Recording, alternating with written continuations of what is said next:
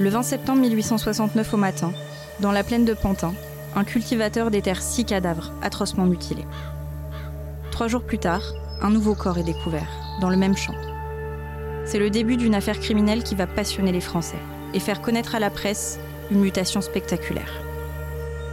L'enquête, qui se déroule sur fond de rumeurs de guerre avec la Prusse et dans un contexte de grève massive, va permettre au quotidien parisien Le Petit Journal de franchir la barre des 500 000 exemplaires.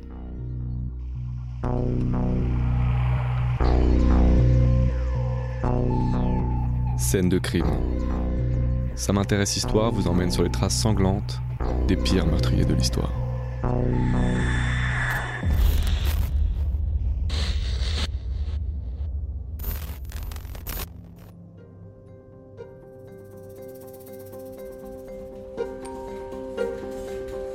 Jean-Baptiste Trottmann a 11 ans quand ses parents s'installent dans le Haut-Rhin.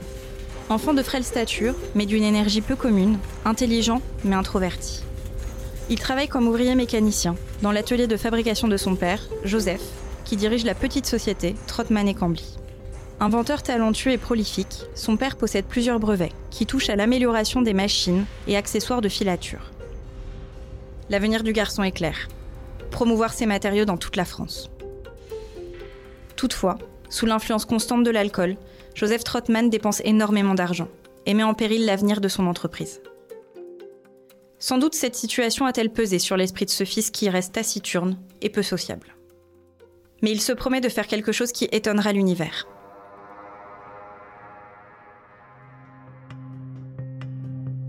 Jean-Baptiste, 19 ans, part pour la capitale à la fin de l'année 1868 pour installer de nouvelles machines vendues par son père à un industriel parisien. Peu de temps après, il est à Roubaix pour une deuxième installation qui lui permet de faire la connaissance de la famille Quinck. L'épouse Quinck, Hortense, est une bourgeoise roubaisienne qui élève six enfants et est enceinte du septième. Son mari, Jean Quinck, est originaire de la même région que Jean-Baptiste. Les deux hommes ont un point commun. Ils ne sont pas satisfaits. Quinck, 43 ans, marié, rêve de compléter une belle fortune avant de se retirer dans sa région natale. Trottmann, de son côté, cupide et dénué de tout scrupule, a pour ambition de voler Quinck. La connivence entre un homme d'âge mûr, rompu aux affaires, et un jeune homme tout juste sorti de l'adolescence a longtemps étonné leur entourage. Trottmann n'a pas un visage particulièrement sympathique, mais son attitude nonchalante et son fort accent alsacien presque caricatural lui donnent un air bonhomme qui parvient à inspirer confiance. Surtout, Trottmann est un imaginatif. Il va embarquer dans son délire une famille pourtant pragmatique et circonspecte. En juillet 1869, Jean Quinck annonce à sa famille, non sans quelques mystères, qu'il part pour affaires en Alsace et qu'il en profitera pour rendre visite à sa sœur de Guebwiller, qu'il a prévenue par courrier. Le 24 août 1869, Quinck arrive à Bonport. Trottmann l'attend et les deux collaborateurs vont entamer un périple demeuré secret qui finira sur une montagne. Au cours de cette randonnée, il fait boire un breuvage mortel de sa composition, à base d'acide prussique, à son malheureux compagnon.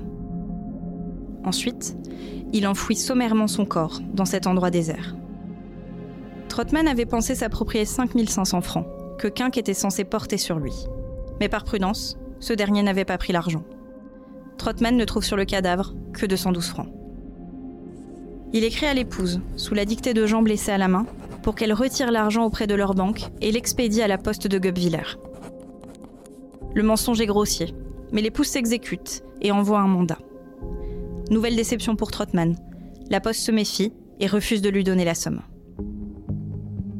De retour à Paris, Trottmann écrit une lettre à la famille Quinck, toujours sous la prétendue dictée du père de famille.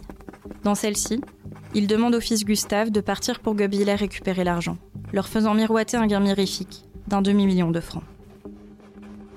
Le 5 septembre, Gustave arrive à destination. Dix jours plus tard, il est de retour. Trottmann, qui l'attend à la gare, constate avec rage que le fils n'a toujours pas l'argent. Il force Gustave à envoyer un dernier télégramme, invitant sa mère à les rejoindre dans la capitale. Ne servant plus à Trottmann, le jeune homme est conduit vers le même destin funeste que son père. Déchiqueté au couteau, il est enterré près d'un champ. La famille, qui a répondu confiante à l'appel du fils aîné, arrive en avance. Ne trouvant personne, la mère décide de revenir à la gare pour retrouver la trace de son fils Gustave. Ils partent ensuite en voiture pour se rendre à la plaine de Pantin, dernière adresse connue de Tropman, où leur assassin les attend. La mère et les deux plus jeunes enfants sont égorgés, les trois derniers étranglés et tous achevés à coups de pelle. Le 20 septembre, un cultivateur découvre un mouchoir maculé de sang frais près de son champ.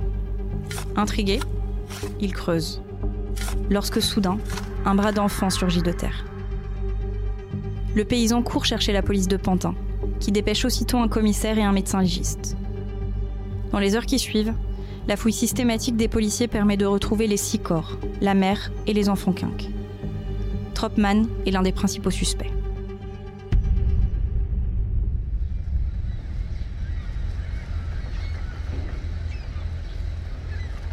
Pendant ce temps, le meurtrier s'est rendu au Havre, d'où il projette d'embarquer pour l'Amérique.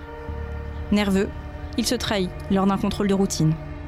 Lorsqu'un gendarme l'interpelle, il répond de manière embarrassée et prend la fuite dans le port. Désespéré, il se jette à l'eau avant d'être repêché par les autorités. Aussitôt identifié, il est remis à la justice. L'enquête s'ouvre. Tropman joue avec les policiers. Il a réponse à tout, son imagination aiguë s'adapte aux différents rebondissements. Mais à force d'interrogatoires et de déclarations contradictoires, Tropman avoue, le 12 novembre, et indique l'emplacement exact du corps de Jean Quinck, qu'il avait dissimulé dans les ruines d'un château. Racontée chaque jour, par épisode, à la manière d'un roman feuilleton, l'affaire bouleverse le public, mais aussi la profession de journaliste. En effet, pour la première fois, le quotidien littéraire et politique français Le Gaulois envoie sur place en Alsace deux de ses reporters pour retrouver les éventuels complices du jeune meurtrier de 19 ans. Cette affaire est la plus médiatisée du Second Empire. Flaubert, Rimbaud, Dumas, Lauré Hamon assistent au procès.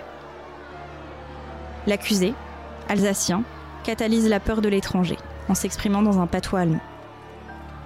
Le petit journal atteint le tirage record de presque 500 000 exemplaires par jour. La presse à sensation est née. Le 19 janvier 1870, Jean-Baptiste Trottmann est exécuté place de la Roquette à Paris, mettant fin à l'une des affaires les plus médiatisées de ce siècle.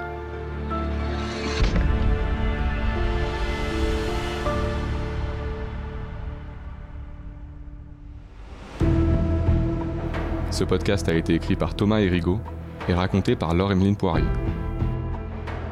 Envie de frissonner davantage? Retrouvez actuellement en kiosque dans notre magazine Ça m'intéresse Histoire 30 nouveaux meurtres qui ont changé l'histoire de France. Suivez pas à pas les enquêteurs dans leur traque et pénétrez l'esprit de ces meurtriers. Pour tout abonnement au magazine Ça m'intéresse Histoire, recevez 15% de réduction avec le code promo CRIME sans S sur prismashop.fr.